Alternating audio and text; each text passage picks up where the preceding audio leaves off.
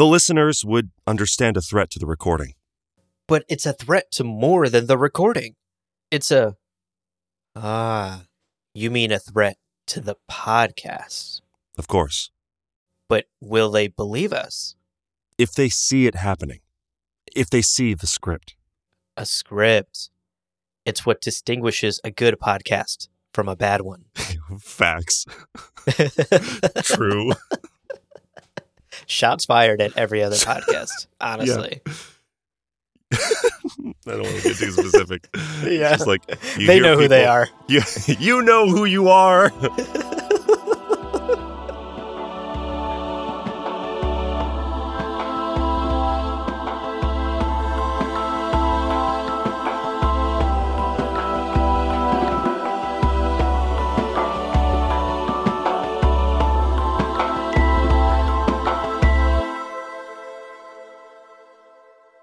Welcome to Gom Jabbar, your guide to the iconic world of Dune.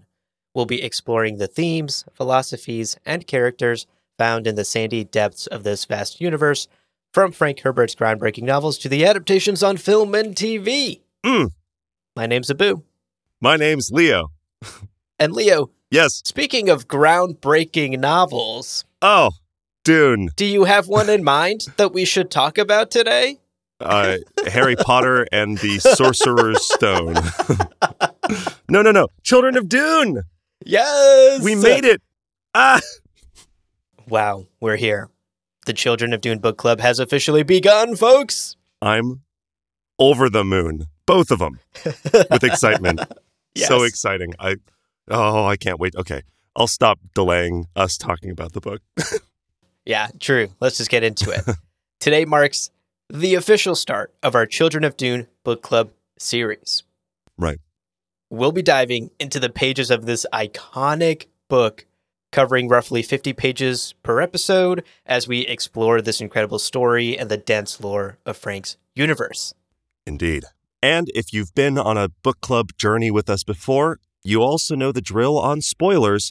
We are going to be 100% spoiler free. We are only going to talk about what has happened up until the page of the week's reading. Now, of course, we also go super incredibly deep on the lore and universe of Dune, pulling from other sources like the Dune Encyclopedia and the larger canon. So, even if you are a returning reader, we hope that you'll still get a lot out of our analysis and discussions and deep dives on these incredible stories. Now, today's episode is, you might notice, available for all listeners on the public feed and the Patreon feed alike. But the rest of the series will only be available to our patrons for the next three months. So, if you're on the public feed, enjoy, and then know that you'll have access to this way down the line. But why wait? Become a patron, support us. We put a lot into this show, so Yeah. much and our patrons make it possible to give the show what it deserves. So think about supporting us. You'll see also that we have our full schedule listed in the show notes. That's right. And look, becoming a patron, yes, it's the best way to support us. Yes, it gives you early access to book club episodes, but you get other great benefits too, like completely ad free episodes. Mhm. You get bonus bloopers and cut clips every week, and you'll get an invite to our exclusive Discord server where you can chat with me and Leo and get to know all of the other great Dune fans in our community. Indeed. It's, it's a really it's a fun chat room. It's cool. Yeah. As always, a huge shout out to our Kwisatz Haderach level patrons. Case Aiken, Nate Hyde. My goodness, fellas. I feel like if I could read you guys 50 pages at a time, I couldn't hold back. I would I would binge read you all. All of you. truly, truly. I don't know if that's dive deep into all your chapters. Oh. Oh. uh, Uh, uh, anyway, thank you guys. Seriously, your generosity is incredible. Thank you. truly, thank you so much. Another fantastic way you can support us over at Gom Jabbar is by checking out our merchandise, gomjabbarshop.com. Folks, there is new merchandise in the store. We have Yes. totes. We have cool mugs. We have what else do we have? We have apparel. We've got socks. we have Socks? socks. Cover your footsies. Walk without rhythm socks, y'all. Go check that out right They- now. Are cute. I can't buy them. My feet are too big. Buy a pair for me. Wear them for me, folks. Very exciting. As well as Yeah. some tank tops, some hoodies, cool apparel, some amazing art from artists we commissioned to create original Dune art. It's dope. Check it out. Yeah. gomjabbarshop.com, folks. Big refresh on our store. So go go check the new things out. Indeed. Also, we want to hear your thoughts and your questions as you read along with us. So reach out to us at gomjabarpodcast at gmail.com. And something kind of new and different we're trying for this book club series is that we have built into the schedule mailbag episodes that will be entirely dedicated to responding to as many of your amazing messages as possible. So be sure to, again, check that schedule in the show notes and make sure that you have hit send on that email in time for us to include it in one of those mailbag episodes. Now, as always with these book club episodes, we will begin with a summary of today's reading, and then we'll dive deep into our two key takeaways. And finally, we'll wrap up with some deep cut, delicious spice morsels. Mm. Yum, yum, yum, yum, yum. Fresh from the oven. Delicious. Well, with that, our housekeeping is done. We are primed and ready to go. We're like Fedaykin. Our hands on our crysknives, ready to fucking murder some off-worlders. but first, let's take a quick break. Let's sharpen our knives. Stick around. We'll be right back with a summary of this week's reading. Another day is here, and you're ready for it. What to wear? Check. Breakfast, lunch, and dinner? Check. Planning for what's next and how to save for it? That's where Bank of America can help.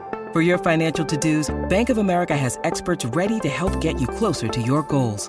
Get started at one of our local financial centers or 24-7 in our mobile banking app. Find a location near you at bankofamerica.com slash talk to us. What would you like the power to do? Mobile banking requires downloading the app and is only available for select devices. Message and data rates may apply. Bank of America and a member FDIC. Welcome back, folks. Hope your knives are as sharp as ours. Let's do it. Let's get into chapter one. Yes. So, this book opens up in an iconic location. We are at Sietch Tabr. Ah. Hey, we know that place. Heard of it. and in fact, we are with an iconic person Stilgar, Javier Bardem. Javier Bardem. Mm, look at him. Now, Stilgar is in Sietch Tabr. He is examining the rooms of Muad'Dib's children for danger as they sleep. We learn that this is, in fact, a bit of a ritual for Stilgar. He does this often now that he's sort of taken on this responsibility as guardian to the orphaned twins of his former friend slash messiah, Paul Muad'Dib Atreides. Right. Stilgar in this scene is restless and irritated. All of these thoughts of Paul are racing through his mind, and we get a bit of context of where we are and when we are. This book begins nine years after the end of Messiah, after Paul has walked out into the desert and presumably died. And it's obvious that a lot has happened in these intervening nine years. Things on Arrakis have changed. Right. And Stilgar's inner thoughts kind of clue us in on some of these changes. Because as he's checking for danger, Yeah. He's also contemplating this what if scenario Sure. where he's wondering should he kill the twins? Should I murder these children? Hmm. and that's shocking, right? That- that's like, what? Stilgar, buddy, what are you doing? daycare. Right. Not a good look for this daycare you're running, bud. Hand on knife. Just like, dude, you gotta chill. Chill. Yeah. But look, Stilgar again is divided. There's a there's a lot of internal turmoil. We spend most of this chapter inside Stilgar's head as he's sort of thinking back on everything that's happened, basically across book one and book two, conveniently like getting the reader caught up. Right, right, right. And one part of this that was shocking to me was that it seems like Stilgar, at this point in his life, has almost turned his back on Muad'Dib's religion. Quote, It was the religion of Muad'Dib which upset Stilgar most. Why did they make a god of Muad'Dib? Why deify a man known to be flesh? Muad'Dib's golden elixir of life had created a bureaucratic monster which sat astride human affairs. End quote. Mm. That right there is so much of what we talked about in our Messiah book club the issues of combining religion and government. Stilgar, now that Muad'Dib is gone, has been able to sort of step outside of that and see the faults in it. It's a shocking turn for this character. Right. It's also clear in this first chapter that Stilgar is a man that is split in two. He's divided between the old ways of the desert Fremen, the ways that he knows and grew up in, and this new universe created by his friend and Messiah, created by Muad'Dib. He thinks, quote, how simple things were when our Messiah was only a dream, end quote. Yikes. Yeah. This is a changed man. We talked a lot in our Messiah book club about how Stilgar, the great Fremen Naib of Sietch Tabr in Dune Messiah, basically got a glow down. Like, basically, was just like Paul's secretary. Yeah. Yeah. And it's obvious that, at least to me, that this is no longer the case. Now that this, like, aura of Paul Muad'Dib that sucks everyone in is gone, he's kind of gone back to being that Naib we knew, that wise and intelligent and an independent man that rose to leadership among the Fremen. Yeah. I, I think he has some distance on it, some perspective that he didn't have when he was like literally filing the paperwork of the empire that spanned the universe. But I think another part of it is the verbiage, and you know, he, a lot of what he's thinking about is what they did to create Muad'Dib's religion today. And Yeah. what we're not seeing is over the last nine years, how has things how have things changed since Messiah? And we're not sure, but we know that Stilgar is not a part of that. Totally. Perspective is a great word. I'm glad you used that. I think Stilgar here has a fresh perspective on everything that's happened. Right. And he's he's kind of rethinking some things. He's also in fact reflecting on his own role in all of this too because he's not innocent. No. He had a hand in raising Paul to power and he had a literal bloody hand in the jihad. Quote, Without me, there would have been no Muad'Dib. I am there with Muad'Dib and Chani and all the others. What have we done to our universe? End quote. What a question. oh, Oh my gosh. You can you can the guilt is just like dripping off the page here. yeah. What's obvious here as well is that not only has the universe been changed and reshaped by what Muad'Dib and Chani and the Fremen and Stilgar have done, but Arrakis has as well. We learned that the desert that once encompassed the entire planet is now only half its former size. It's nuts. That dream of a green Arrakis that we have been talking so long about is now becoming a reality. And as is classic in Dune, Yeah. The reality does not live up to the dream. It is not what it was all cracked up to be. And Stilgar reflects on how much things have changed and not necessarily for the better. Quote The mythic paradise of spreading greenery filled him with dismay. It was not like the dream. And as his planet changed, he knew he had changed. End quote. What a profound thought. Again, if my babysitter was thinking these thoughts as they were looking over my kids, I would be a little concerned. right, right. Uh, he is a conflicted man, and I really feel for Stilgar here.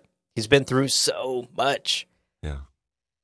Now, to close out this opening chapter, we learn a couple of important facts through Stilgar's thoughts. We learn that Lady Jessica is returning to Arrakis after more than 20 years away.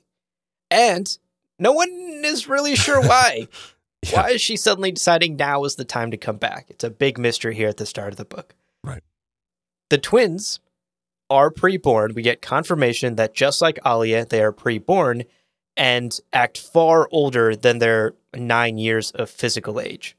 They might look like children, but they have the generational knowledge and memories of thousands of years. Right. Third, rumors are swirling that Alia has become something that the Bene Gesserit call abomination, and that the twins are also at risk of succumbing to this as well. We don't exactly know what that means yet, but rumors are abound. Right. And by the end of the chapter, Stilgar puts his knife away, decides he's not going to kill any children, and that's how we close this uh, first chapter out. Sorry if y'all thought this was going to be a happy book. Man, welcome to Children of Dune. Chapter 2 begins with the twins, Leto and Ganima, waking up, going through their morning routine. You know, they're getting dressed in the dark, getting ready for breakfast, putting on capes, cowls, eating gruel, and always, always, always, always fucking with Harah. yeah, baby. Also, lovely to see Harah, and really fun to see how these two superpowered nine year olds are kind of like, like, yes, they're superpowered, but Harah also gets a good showing in this chapter. Yeah. It is clear in this chapter that everyone is nervous about Jessica's arrival. And the twins discuss what could have pushed their grandmother to end her self imposed exile slash retirement. She's been sipping pina coladas on the beach. She's coming back.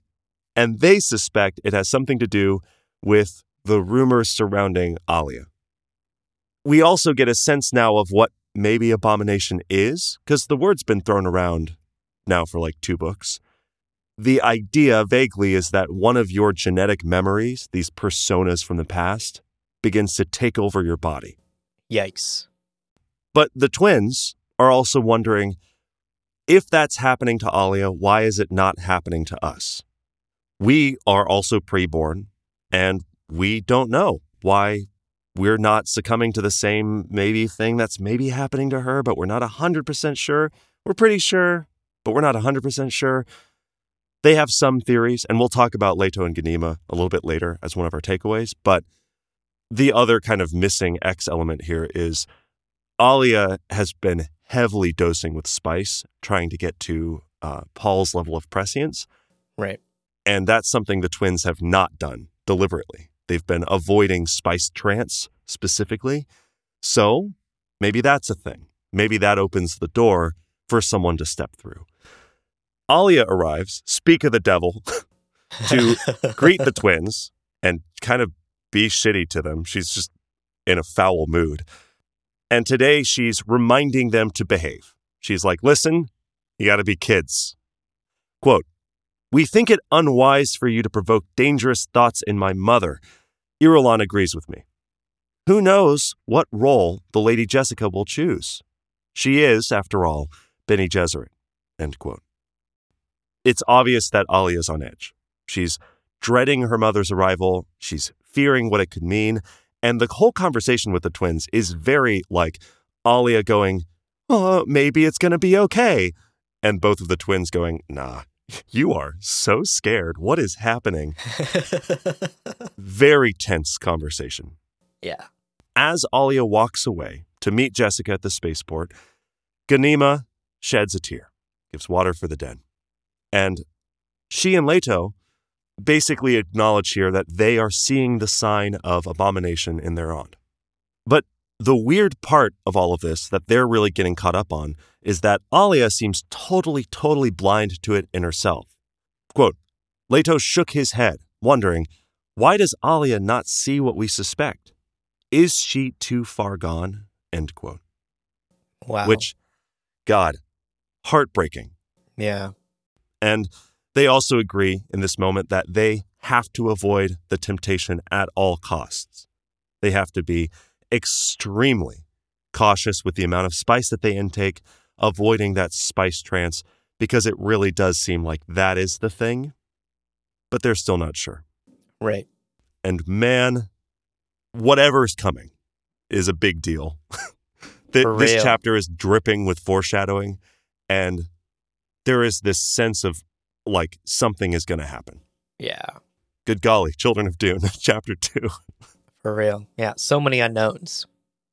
In chapter three, we join Alia in the ornithopter on her way to the spaceport to meet her mother. And she's got a lot on her mind. The stress level is at an all time high today, which is fair. I also understand that. My stress levels are also high when my parents visit. Same. Same. Yeah. We learned that Alia has actually been unable to see the future no matter how much spice she has taken. And this has been an extremely frustrating experience for her. Unable to wield this incredible power that made her brother a god. We talked about the near overdose incident from Messiah. Right. And here we get this quote Without a vision of the future, I could fail. Oh, what magic I could perform if only I could see as Paul saw. End quote. Mm. And there is that temptation that Ganima and Leto see in their aunt. Alia wants the visions and the power that Paul had, but she can't get it, no matter how much spice she intakes. Quick side note here. It strikes me we spent all of Messiah in Paul's head, dealing with the fact that he hated his prescience and was trapped by it and was like, this is the worst fucking thing in the world.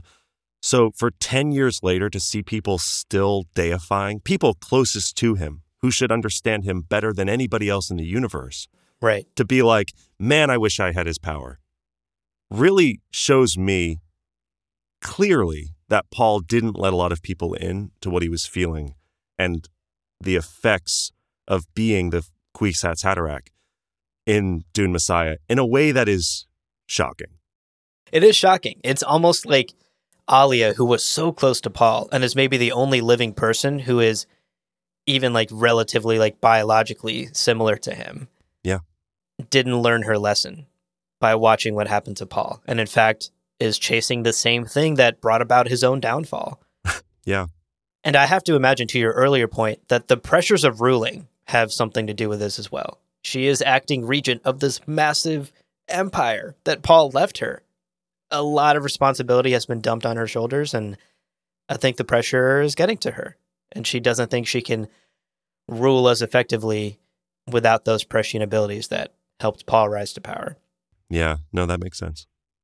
She also decides, speaking of foreshadowing from the last chapter, she decides that the twins must be forced to undergo the spice trance Yeah. in order to activate any prescient abilities they may or may not have. Alia is going to get to that prescience no matter what it takes, even if it means injecting spice into the veins of her niece and nephew. Glad we're all on the same page. This is a horrible daycare. This- yeah, get The Atreides daycare, one star on Yelp. negative four stars on Yelp. wild stuff. So this is clearly the children taking spice and avoiding spice has clearly been established early on in the book as like a a- as a stress point, as a plot point that we're gonna be we're gonna be following here. That really is. We got two employees at this daycare. One is like, should I knife these kids? The other one's like, let's force them to do LSD. Yeah. Ugh. Now, beyond just the prescient stuff and the pressures of ruling, obviously the more immediate thing on Alia's mind is the arrival of Lady Jessica. After all of these years away, her mother is coming back. And the big question hanging in the air is why? There are some big hints here, actually, that Alia's rule hasn't exactly been the smoothest. Quote, why was Lady Jessica returning at this moment? Had stories been carried to Caladan? Stories of how the Regency was. And then her thoughts sort of trail off here and are interrupted. But I imagine if she had completed that sentence, Working perfectly. is not what she would have thought. Right, exactly. Right, right, right. So to me, this is a big red flag that the Regency has been tumultuous at best. Right. We also learn through her thoughts that Gurney will be returning alongside her mother as well. And rumor has it that the two have become lovers. Hmm. which Alia sort of files away mentally and takes note of because, hey, that might be good leverage at some point. She might need to use that against her mother. Yeah. Two famously hard to blackmail characters, but good luck, I guess. like Gurney Halleck would give a fuck. You're like, I heard you're sleeping with so and so. Gurney's like, Yeah, Yeah, I'm fucking your mom. What about it? yeah. Have you heard me play the balisette? Like, I wrote a song about it. let me say, let me actually sing you this song. This is this is a good opportunity. I'm gonna drop an EP all about me fucking your mother. Okay. So true, so true. Chapter three then ends with Alia musing about Duncan's mentat analysis of why Lady Jessica is coming back. Duncan has theorized that Jessica wants to take the twins for the sisterhood. The Bene Gesserit need these Kwisatz Haderach genes, and so perhaps Jessica is coming back to take the twins. Right. Because rumor also has it that Jessica, who split from, famously split from the Bene Gesserit Yeah. in the first book, has perhaps come back into the fold 20 years later. So that's where the chapter ends. A lot of questions, even more theories, almost no answers. To be fair, good way to start a book. Get the reader asking questions, lots of big mysteries to unravel. We're getting going. It's good. Yeah. And listen, chapter four does not make it better. Because chapter four, we're on a whole different planet. We're out on Salusa Secundus. We are with a pair of tigers, pair of Tony the Tiger Laza tigers, and a Sardaukar soldier. Now, the soldier speaks to someone on the radio as he's basically watching these tigers and a pair of uh, like nine ish year old, I don't know, twins wearing, Uh-huh, I don't know, Atreidean garb. Okay. Seems a little on the nose, but that's what they're doing. They're looking at these kids and these tigers. And the voice of the radio is like, you know what? Go for it. Do it. Hit the button. So he activates his re- re- remote controlled tigers, his RC tigers,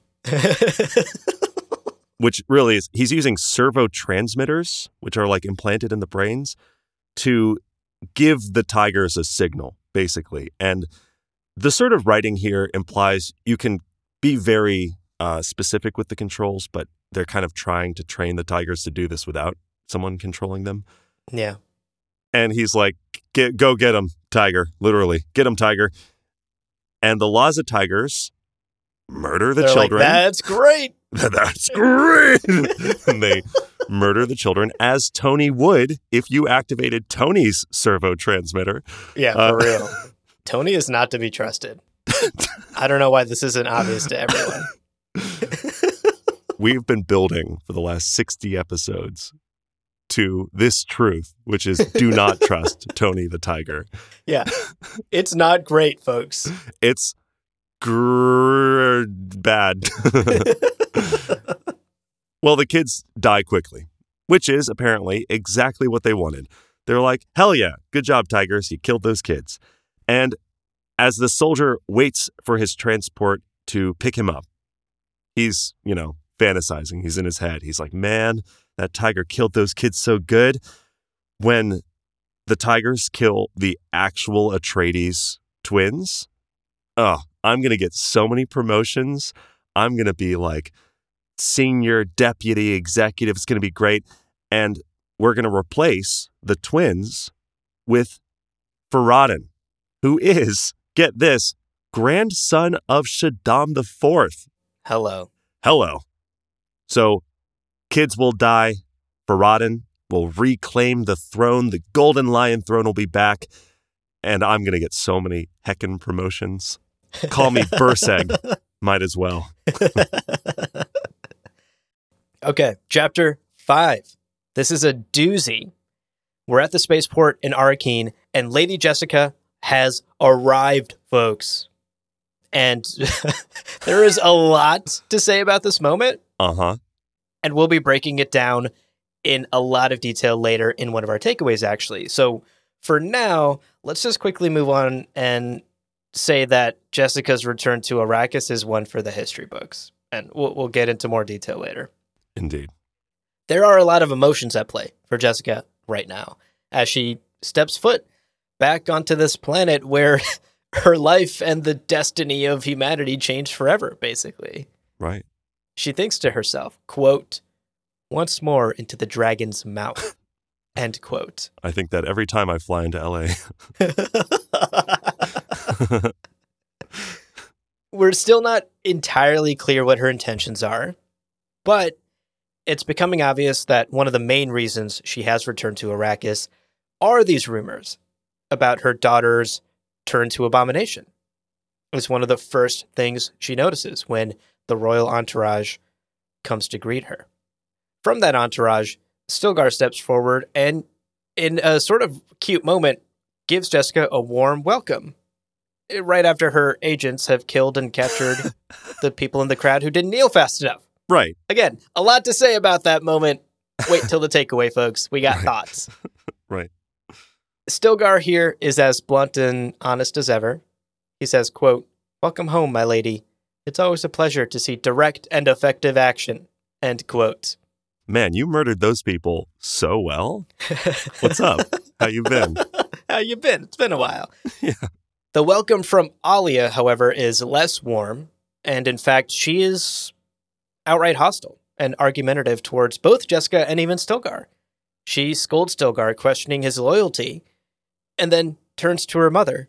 Quote, Alia blinked, glanced once at her mother, suppressed the inner tempest, and even managed a straight toothed smile.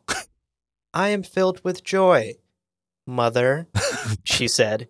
End quote. The biggest fucking ellipse I've ever seen. Right. The longest pause. I love you, mother. Mother. right. Man, talk about awkward family reunions. I also, Jessica hits her with the, yeah, it's great to see you too. Daughter. Daughter. Ugh. And it- it's clear that over these past 10 years, these two have drifted apart. right. Jessica then turns to Irulan to ask about the twins, about her grandchildren. and Frank takes this opportunity to absolutely dunk on poor Irulan. I feel like Frank decided to be mean to her at Yes. some point between Messiah and now. Yes. He very much was like, I'm going to be as mean as possible to this character. She's know my what? punching bag. Fuck Irulan. Frank, why? It does seem, however, that Irulan is very out of her depth in this moment. it's true. That's true. Quote Irulan had never been the most accomplished adept in the Bene Gesserit. Valuable more for the fact that she was a daughter of Shaddam IV than for any other reason. Rude. Often too proud to exert herself in extending her capabilities. End quote. Damn, Frank. That last part's a little bit better because it's like, listen, it's it's a matter of pride that she doesn't like realize her full potential.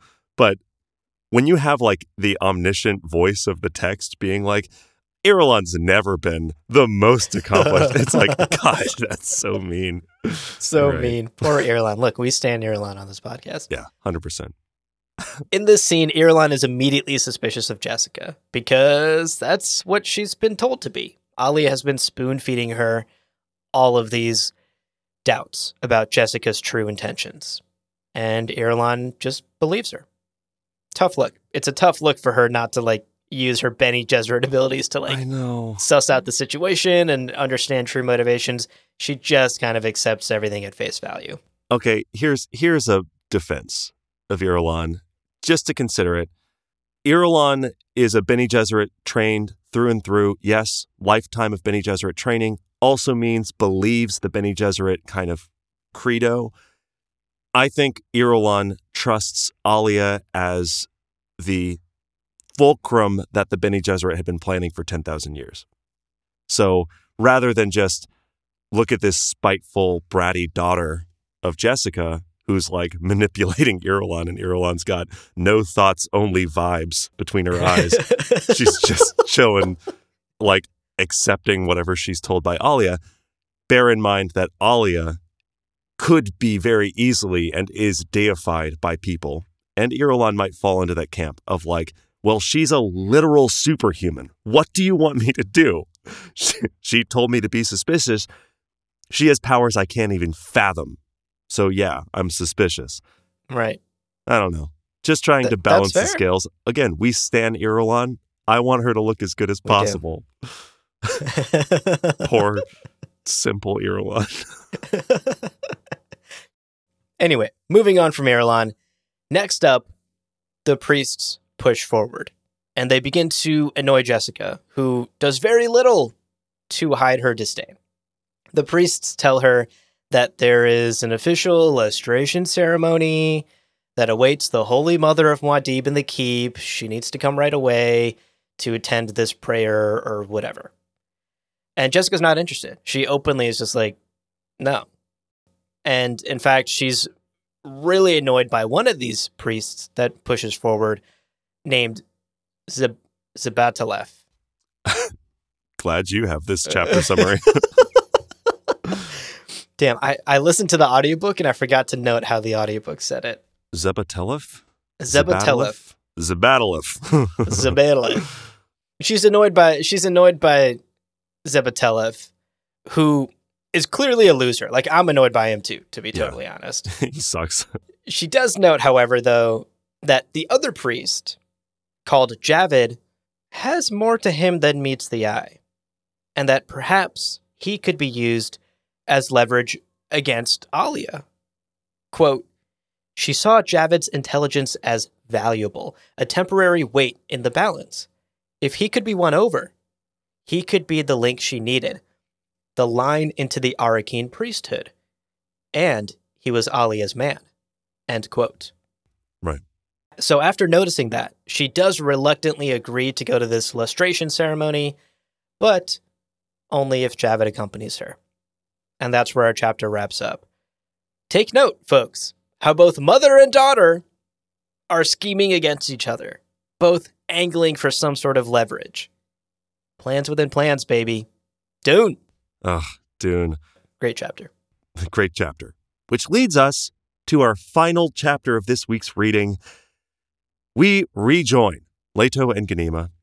They're on a rocky outcropping near Sietch as they look out at the sunset.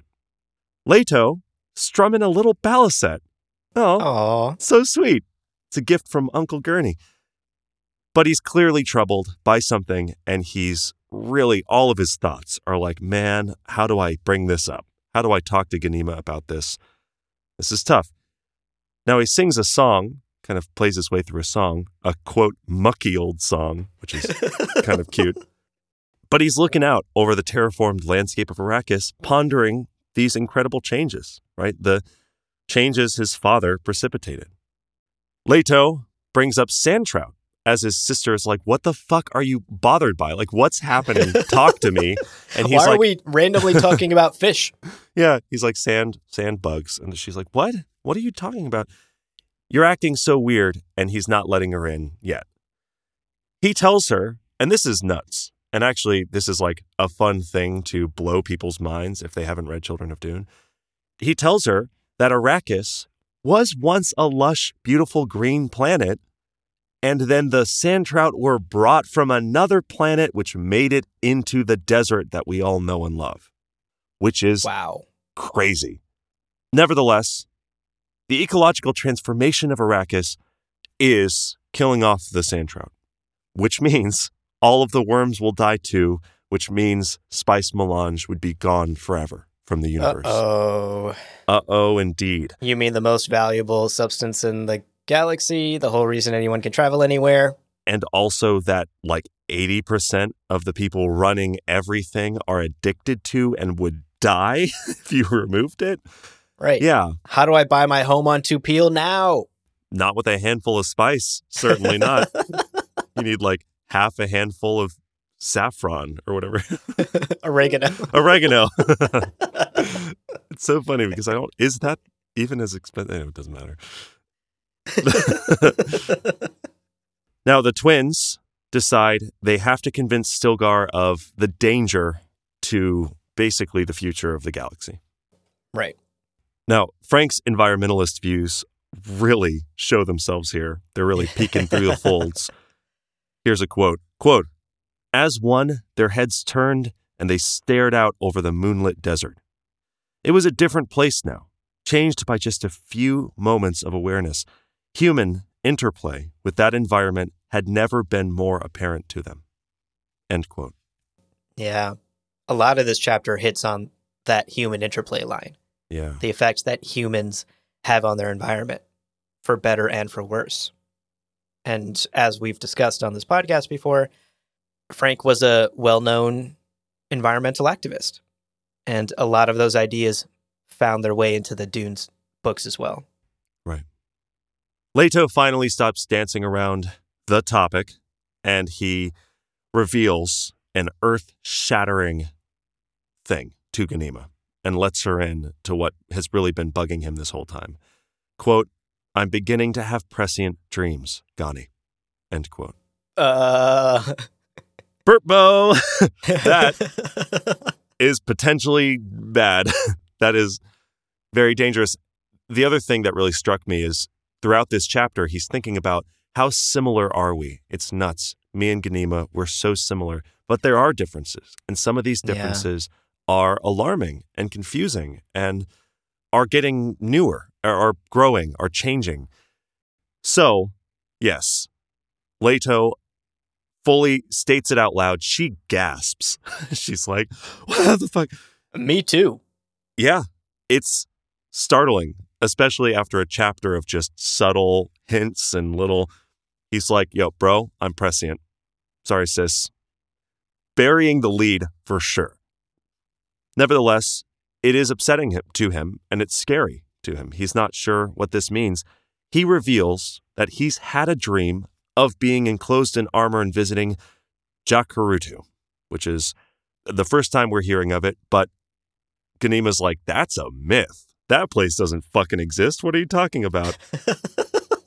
Apparently, it's this sort of mythological taboo place that are that is mentioned in Fremen's stories, kind of seen as this myth. And he's going, no, it's real, and there's a threat from it that I have to deal with. Also, the preacher is involved somehow. I'm not sure. Ganima is understandably unsettled by this. She is shocked, she's a little bit horrified, and really too scared to even have more of the conversation. They basically let it end there. And he also knows how upset she must be. And he knows intimately, like, what does this do to her psychologically to know this about something that's happening to me and not her? Right. Yeah, right. Uh, so we've been dealing with foreshadowing the last six chapters. Turns out Leto has too. Yeah. Children of Dune is off to a fucking start. We got RC Tigers. We got mother daughter drama. The worst daycare The daycare worst take. on Arrakis. Should we knife them or drug them or both? It's like maybe we should just take care of them. Like honestly, maybe we should just give Oh them an my God. education. Also, kill those people they didn't kneel fast enough. Oh We're my off to a fucking start. Children of Dune, baby. buckle up. Buckle up. Should have told you that before this week's reading. yeah, a little too late now. Hope you're buckled up now. right. So that wraps up our chapter summary for the first 50 pages of this book. What an incredible opening set of chapters. We're now going to take another short break. Now's your opportunity to buckle up if you haven't. Yeah. But don't go anywhere, folks. There is so much more to talk about. When we come back, we're getting into our key takeaways. And of course, our spice morsels are baking in the oven. Indeed. We'll be right back. When you need mealtime inspiration, it's worth shopping Kroger, where you'll find over 30,000 mouthwatering choices that excite your inner foodie. And no matter what tasty choice you make, you'll enjoy our everyday low prices, plus extra ways to save, like digital coupons worth over $600 each week. You can also save up to $1 off per gallon at the pump with fuel points. More savings and more inspiring flavors make shopping Kroger worth it every time. Kroger, fresh for everyone. Fuel restrictions apply. Welcome back, everybody. We hope you're securely buckled in. We hope you've changed the AA batteries in your Laza Tiger remote controllers. Let's get into the takeaways from this week's reading. And first up, we have to talk about Jessica arriving Oh my god. and murking people just right away. what an entrance. You talk about like RuPaul's drag race. That's how you make an Yeah. entrance. For real. it's wild. Let's talk about it. Okay, let, let's let's get into it. Before we actually talk about the specifics of that chapter, let's set the stage with some context. Yes. Because the conditions in which she's returning to Arrakis now are dramatically different than the last time she stepped foot on this planet. It has been 20 years and things have changed. Right. A reminder that 20 years ago, she first came to Arrakis alongside her Duke. And in those intervening decades, she became a Fremen Reverend Mother. She gave birth to a preborn daughter who now rules the galaxy. She watched her son become a messiah. And she witnessed the bloody explosion of a jihad in his name across the entire known universe. Right. So it's no wonder that her thoughts are a little bit bitter as she looks out over this planet standing in her transport. Quote, a convulsion of history had imprinted this place into men's minds and beliefs. End quote. What a cool sentence. Yeah. And the word choice there, a convulsion of history. Not a good thing. There's there's usually not a positive connotation to the word convulsion. I know. You know, even you just saying it now really does put it into perspective because she arrived on planet Arrakis like three years later, and it was three shitty years where she lost her lover, lost Duke Leto, her son became distant and terrifying and scary, and she basically lost him.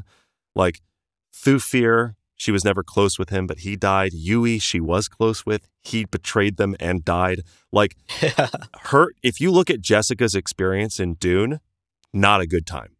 Yeah, rumor has it she was writing a bi- autobiography, which was called A Series of Unfortunate Events. Oh, Lemony Snicket is Jessica of House Harkonnen. Oh my god. yeah, that, that's her pen name. Yeah. yeah. we figured it out. Okay, let's talk about this chapter and Jessica's arrival. Consider first the excerpt that opens this chapter for us. It is the words of this mysterious preacher character who we don't know a whole lot about yet. And it tells us so much about the current atmosphere on Arrakis. Quote The Fremen must return to his original faith, to his genius in forming human communities. He must return to the past where that lesson of survival was learned in the struggle with Arrakis. The worlds of the Imperium, the Landsraad, and the CHOAM Confederacy have no message to give him. They will only rob him of his soul. End quote. Oh, This is what the preacher is out here saying, and people are listening. I am immediately team preacher. Just the artifice, the fucking people in power, the bureaucracy, nothing to offer the purity of like human communities. Yeah. And all it'll do is rob you of meaning and like life and your soul. Oh, yeah. hell yeah. It's a convincing argument. And look, Leo, you're not alone in Right. believing him. Yeah.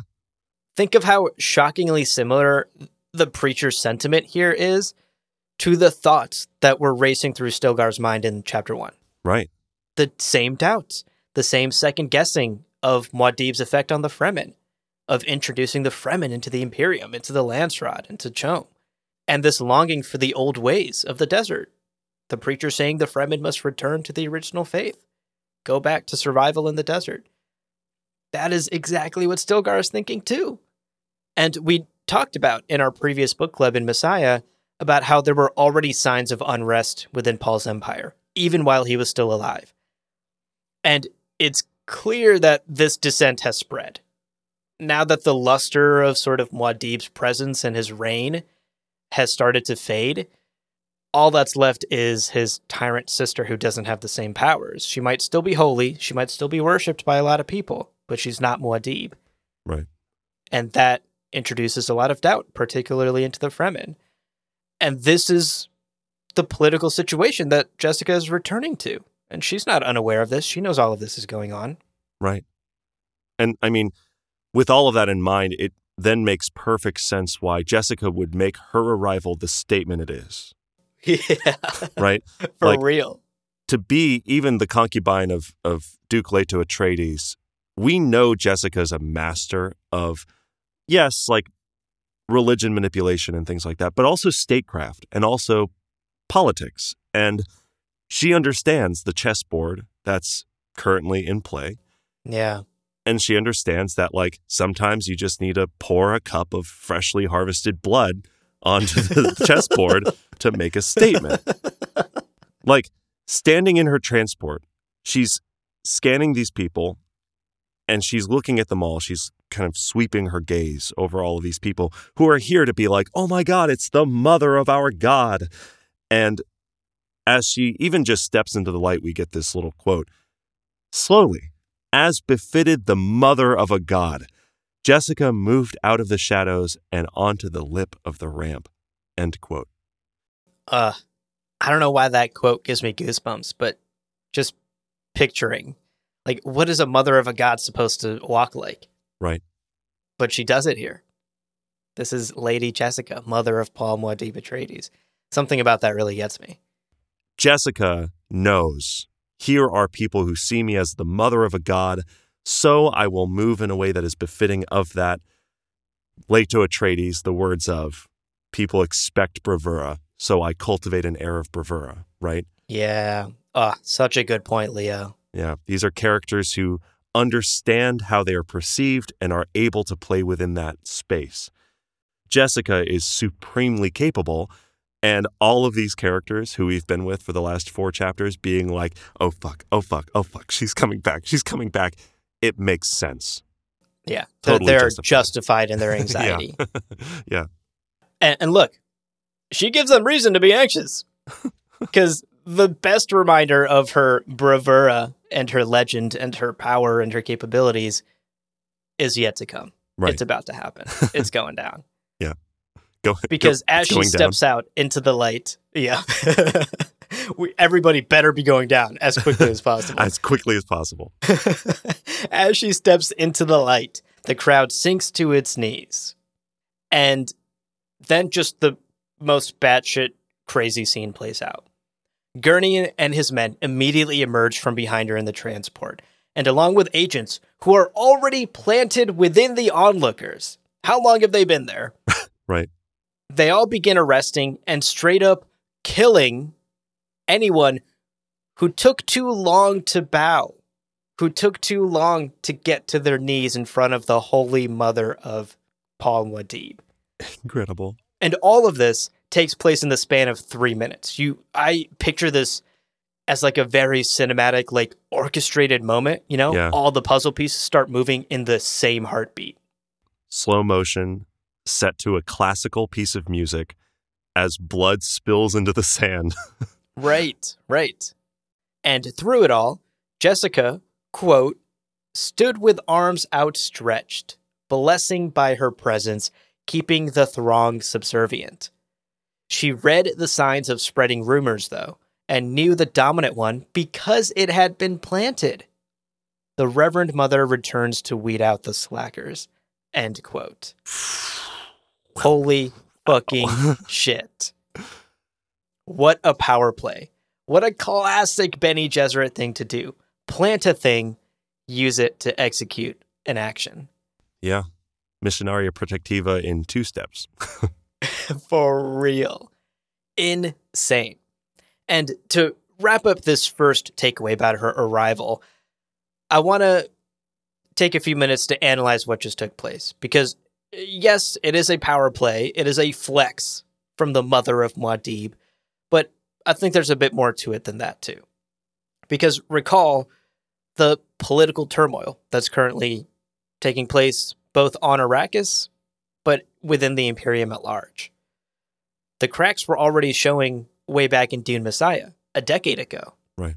And it's obvious that there's now major unrest within the Empire. I almost get the sense that things are kind of on the verge of full on uprising at this point. Right. And It's also important to remember that there are doubts growing within the Fremen. Stilgar, one of the most ardent believers of Paul Muad'Dib as a messiah, is filled with inner turmoil. The preacher is out here openly preaching, I guess, against the Atreides rule, telling the Fremen to turn their backs on the Imperium and everything that Paul Muad'Dib built. Jessica obviously knows all this. We know she's a master of statecraft. And so I think this action from her part, this entrance, is both a show of power, a statement, but also a very smart preemptive strike against danger. You can imagine that some people in this crowd, there's half a million people here, were perhaps plotting to take out the mother of Muad'Dib now that she's back on the planet. Right. And this is a preemptive strike. Grab the people that may be dangerous, grab the people that might be planning an uprising, and let's get to them before they get to us. Also, the way that interfaces with her understanding of the nature of Muad'Dib's rule. Because the thought of the believers, the thought of the people who fell first to their knees, is not going to be, wow, that's a fucking overreaction. Good lord. Did that guy to my right just get fucking knifed? That's crazy. no, they're like, thank God someone's here to put an end to this lollygagging bullshittery that's Yeah. coming up. Like she knows that to the enemies, to her enemies, this sends a very strong signal. I'm here and I'm ready to take action. And she knows that to the believers, to the people that she wants on her side, that this is going to be seen very favorably. And we see that immediately. Stilgar's like, hey, I fucking love it. Straight to it, aren't you? You love to see it. Love to see it. They high five. Like, it's a real moment where you see i I mean everything you've said right this knowledge of the pieces in play and she's using them masterfully Yeah, it's it's incredible, and th- that's why we wanted to talk about it here in our first takeaway. There's so much at play here, and there's so much being said by her actions. Amazing stuff, and it sets the stage for an interesting story to unfold. Jessica has made a statement, and you can imagine Alia now feels the pressure to respond. yeah. Plans within plans within plans. Dune, baby. Dune, baby. Well for our second takeaway let's take a minute. Let's talk about leto and ganima. A lot as we've talked about has changed in the universe of dune in the decades since the events of the end of messiah right? Like the dream of a green arrakis is fucking happening You know, the planet is shifting, the people, the mythology is shifting. We have new characters, we have new stuff happening. We've got remote controlled tigers, folks. but nothing has changed as much as Leto and Ganima. At the end of Dune Messiah, they were literally just born, infants. Yes, the most capable infants.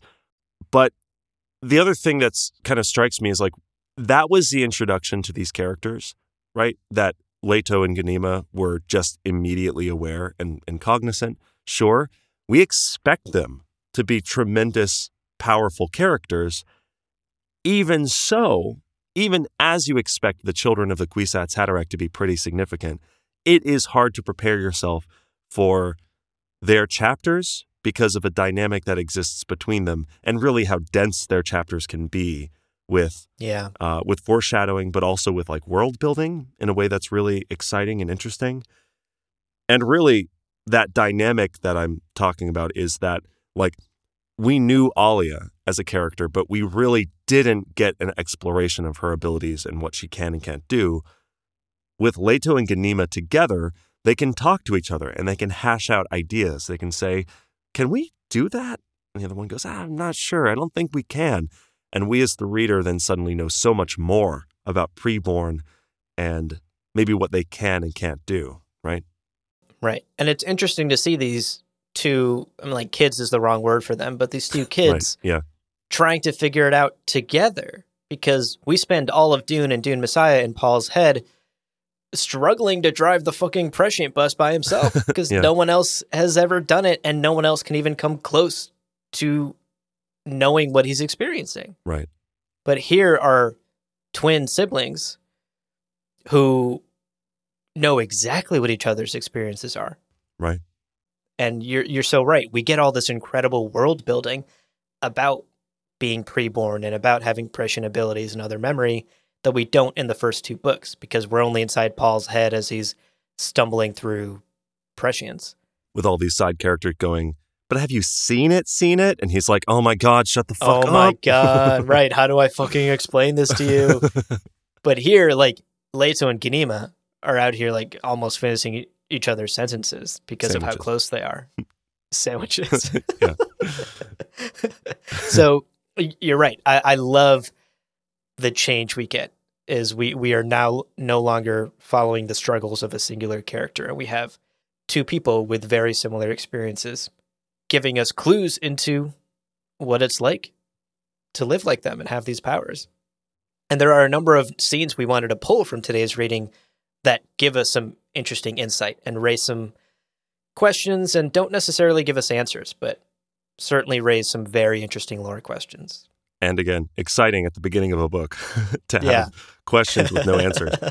But first up, let's talk about them with Harah. They pull out their first trick, first trick in their book, speaking to each other in an ancient language. Because, yeah, they just can. At one point, Leto reflects on something in French, and it's this ancient Terran language that's been lost to time.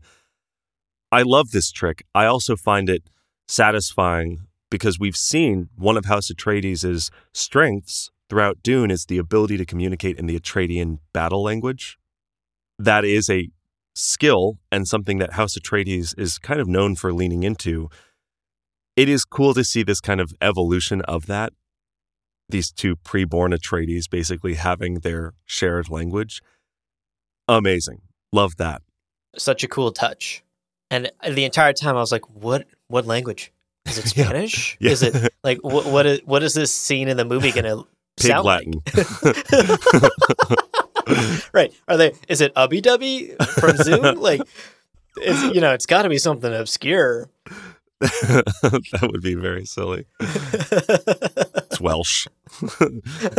they don't understand each other. yeah. But I also have to wonder about like, did they have to consult the memories to kind of learn the language? Like, did they have to remember the learning process of their Mm. ancestors? In any case, regardless, because I because I don't know, I think this this begins this pattern of like, what is the extent of their powers, and that is really kind of the the takeaway here. Because in that same conversation, another worrying topic comes up, which is abomination. And what strikes me, I mentioned it earlier, but what strikes me is how little they know. Like, no one is certain of anything. But Leto and Ganima are worried about Alia Atreides, having fallen victim to a persona from her other memory.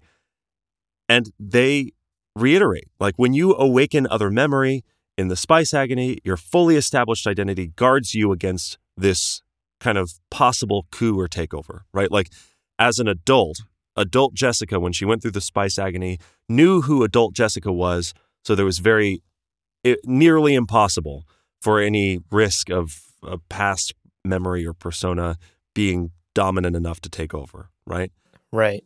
But for preborn, like Alia, Ganima, and uh, and Leto, they were assaulted by those other memories before they had identity, before they had an ego, an id, like that their personalities hadn't formed yet. That being said, though, Leto and Ganima have not experienced this yet. And this is yet again another mystery they don't have a clear answer to. Neither of them knows why. Quote, Why don't we suffer from this inner assault? Perhaps our parents stand guard within us, Leto said. Then why not guardians for Alia as well? I don't know. It could be because one of her parents remains among the living. It could be simply that we are still young and strong. Perhaps when we're older and more cynical. End quote. And Leto kind of drifts off there. But they're eh, here, like talking back and forth, literally just throwing theories out because they Yeah. don't know. It could be one of these things, it could be a combination, it could be all of them. Who knows? Also, this idea of parents standing guard, other memory parents standing guard, is such an so interesting. beautiful. It's beautiful, but also an interesting wrinkle to this whole other memory thing. Like we start to see maybe these internal personas have agency to a degree, Mm-hmm. but they they yeah, they, you're right. They're kind of just throwing things at the wall and seeing if they stick. It's just shocking to see these two infinitely wise characters be like, we have no fucking clue. So little is known about this. Right. And that's when Alia joins the scene. And it's Speak of the de- speak of the abomination. Speak of the abomination. It's the new way we'll say that. but also, like, there's this little moment of almost like preborn camaraderie, right? Like, she's given them advice. She's like, all right, listen, kids, as a preborn, here's what you need to know, which has got to feel good for Leto and Ganima. Like, yeah. imagine this is something that Alia, I'm sure, wished she had. As they discuss basically why the twins aren't going to go with Alia to meet Jessica in person, Leto says this, and I thought this was so interesting. Quote, You've told us many times that the memories we hold from those who've passed before us lack a certain usefulness until we've experienced enough with our own flesh to make them reality. My sister and I believe this. End quote. Wow. Which is so interesting because it's so easy to see Leto and Ganima as these superhumans, but we see Leto struggling with the baliset because his muscle hadn't, you know, like he hadn't trained his muscles yet to realize what he knows in his mind. Right. And it's a fascinating limitation to this preborn condition, which could be seen as this incredible power. Even if you have all the knowledge, your firsthand experience is necessary for being able to leverage that power or being able to utilize that experience. It's just fascinating from a world building perspective to explore what these preborn characters can and, and specifically cannot do. Right. And, and this actually leads wonderfully into the last moment we, we wanted to highlight as well, because there's another limitation Uh, that they realize yeah. as well. Yeah. At the end of this conversation, when Alia leaves, the twins wonder why they have no preborn ancestors. Are they the first? Yeah. And it's at this moment they're like, wait a second. Yeah. Maybe we do have preborn ancestors and we just can't access their memories. Leto says, quote, Ah, yes, the old unanswered question. Do we really have open access to every ancestor's total file of experience? End quote. And I'm reading this over here like, do you? Tell me, please. It's unanswered? Why? Answer it, please. It's an old unanswered question. What? Why didn't someone answer it? I won't be able to sleep tonight. Why why is this not priority 1? so interesting. Yeah. Oh my gosh. Baffling. That first of all, this is coming up now. For Right. two books now, we've assumed that any Be- Bene Gesserit with other memory, any preborn with other memory, just can like access everything from their ancestors. And for the first time here, from Leto and Ganima, we're being told, well, maybe not everything. Right. Also, combined with the fact that like these personas might have agency, we talk about plans within plans within plans. What about kidding. memories within memories within memories? Just personas within personas within personas. It's nuts. Oh my god. It's so crazy. But again, Leto and Ganima are figuring this stuff out together and doing their best to be cautious and be safe. But also, there is this sense of foreboding. And I, I always assume with these characters, you just have to be prepared for what the future holds. Yeah. But a very eventful chapter. Yeah. Very eventful no passage. kidding. Yeah. Uh so many questions. So few answers. I love it. What a great It's start great. to a book. I know. it's so good. Well, those are our takeaways for today's episode. We are going to get into finally biting down on, I think I just heard the oven ding. These spice morsels are ready, ready for consumption. So we're going to plate them up. We're going to serve them right after another quick break. So stick around. We've got some yummy, yummy spice morsels for your ears right after this. Welcome back, folks. Hope you're hungry because it's time for the spice morsels. First up, let's talk about Grand Uncle Stilgar. From today's reading, we get this passage. Quote, These twins now, through Chani, their mother, and my kinswoman, my blood flows in their veins. I am there with Muad'Dib and Chani and all the others. End quote. This is a thought that Stilgar is having in, in the opening chapter of today's reading. Right. If we look at the family lineage, we know that Chani was the daughter of Liet Kynes. From the Dune Encyclopedia, we also learn that Stilgar, at age 17, was arranged as blood brother for the then two year old baby Liet Kynes. Right. So from that point on, Stilgar basically had a hand in raising slash looking out for Liet as they both grew together. And it makes sense then that though they're not related technically by blood, they are family in all but blood, which effectively then makes Stilgar, through their mother, through Chani, a sort of grand uncle to Leto and Ganima. Right. Which is fun to think about. Next up, we have Hark al-Ada, not Hark al-Harba. What? Yeah. So, very quick morsel here. Loyal listeners will recall we did a whole episode on basically the Shakespeare of the Dune universe, Hark al-Harba. And Hark al-Harba has like got a great life. He was a restaurant owner. he Yeah, wrote plays. I Great love episode. Go his listen story is one. so much fun. We've had a few listeners email us about, oh, isn't he the one that writes the forewords to all of these chapters in Children of Dune? And in Children of Dune, you may have noticed a number of these forewords, instead of someone like Irulan, they are attributed to Hark al-Ada. Uh, different person. and it is confusing, to be clear. Yeah. Uh huh. But especially if you are reading Children of Dune for the first time and you listen to Gom Jabbar, just wanted to make it very clear, especially because we've gotten emails about it. Hark al Ada is a different character. Hark al Harba, Shakespeare of Dune. Go listen to that episode. It's cool. For sure. Next, spice morsel, Levenbrech. What is that word? Yeah, we get it a lot in the Sardaukar chapter. We do. We meet this Sardaukar Levenbrech, which we are told is uh, rank within the Sardaukar, an aid to a Bashar. And this is a new Dune word for our Dune vocabulary. So this will be on the final, folks. Start taking notes. Yeah, indeed.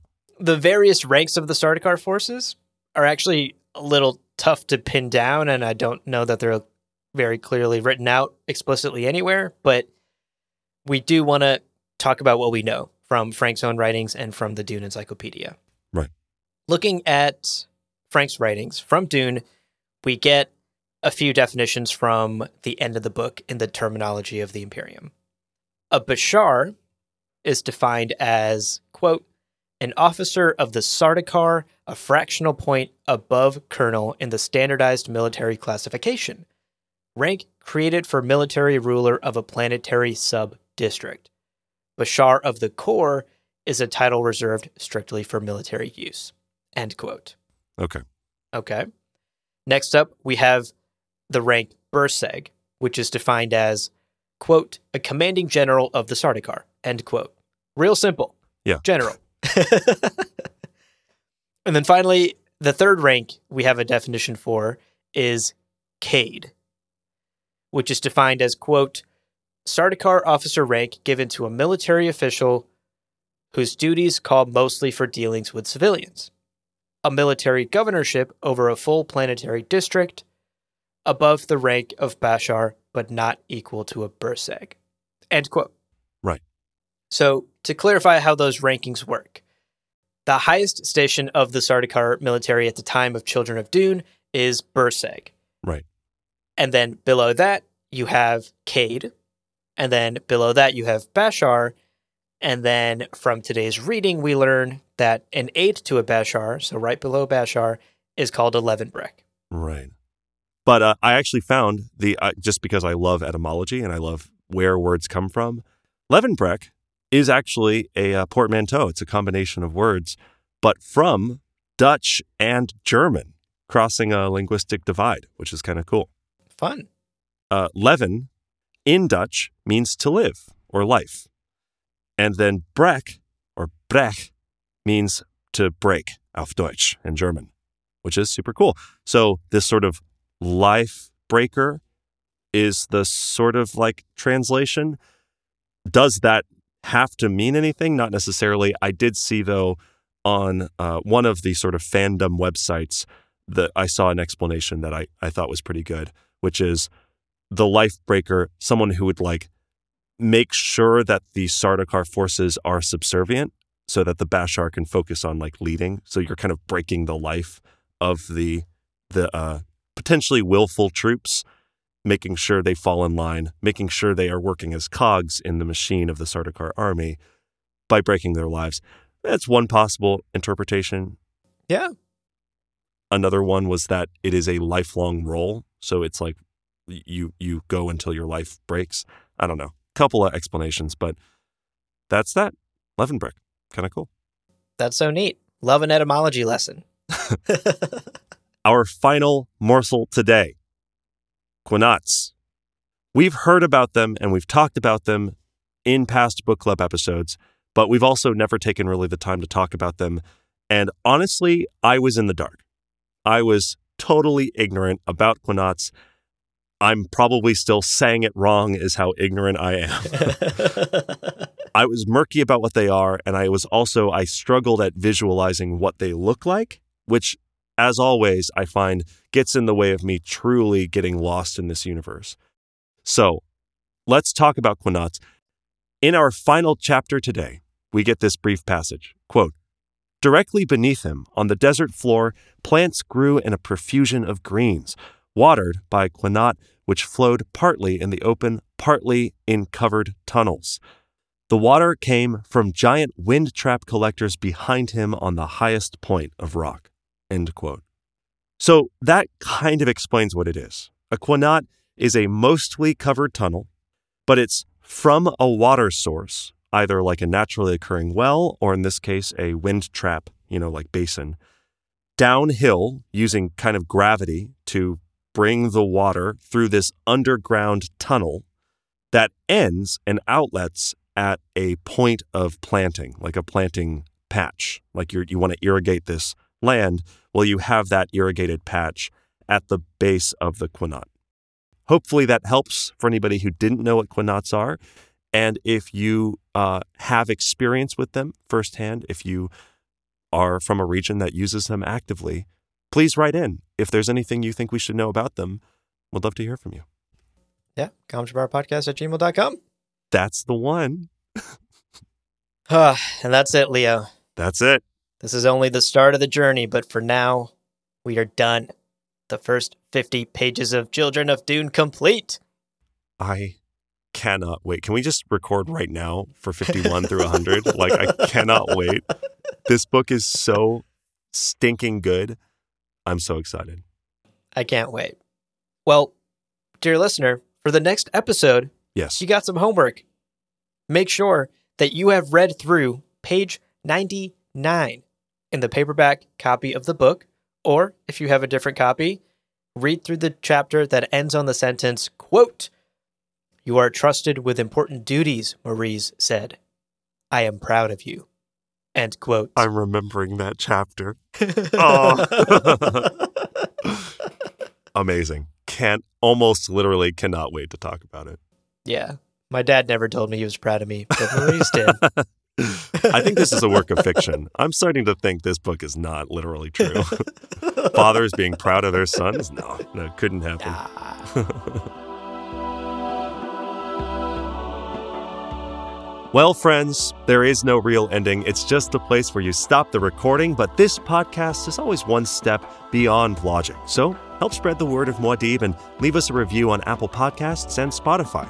And be sure to check out the other shows on the Lord Party Podcast Network at lordparty.com.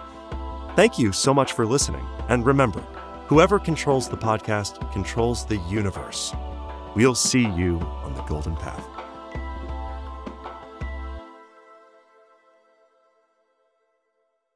Let's eat some spice morsels.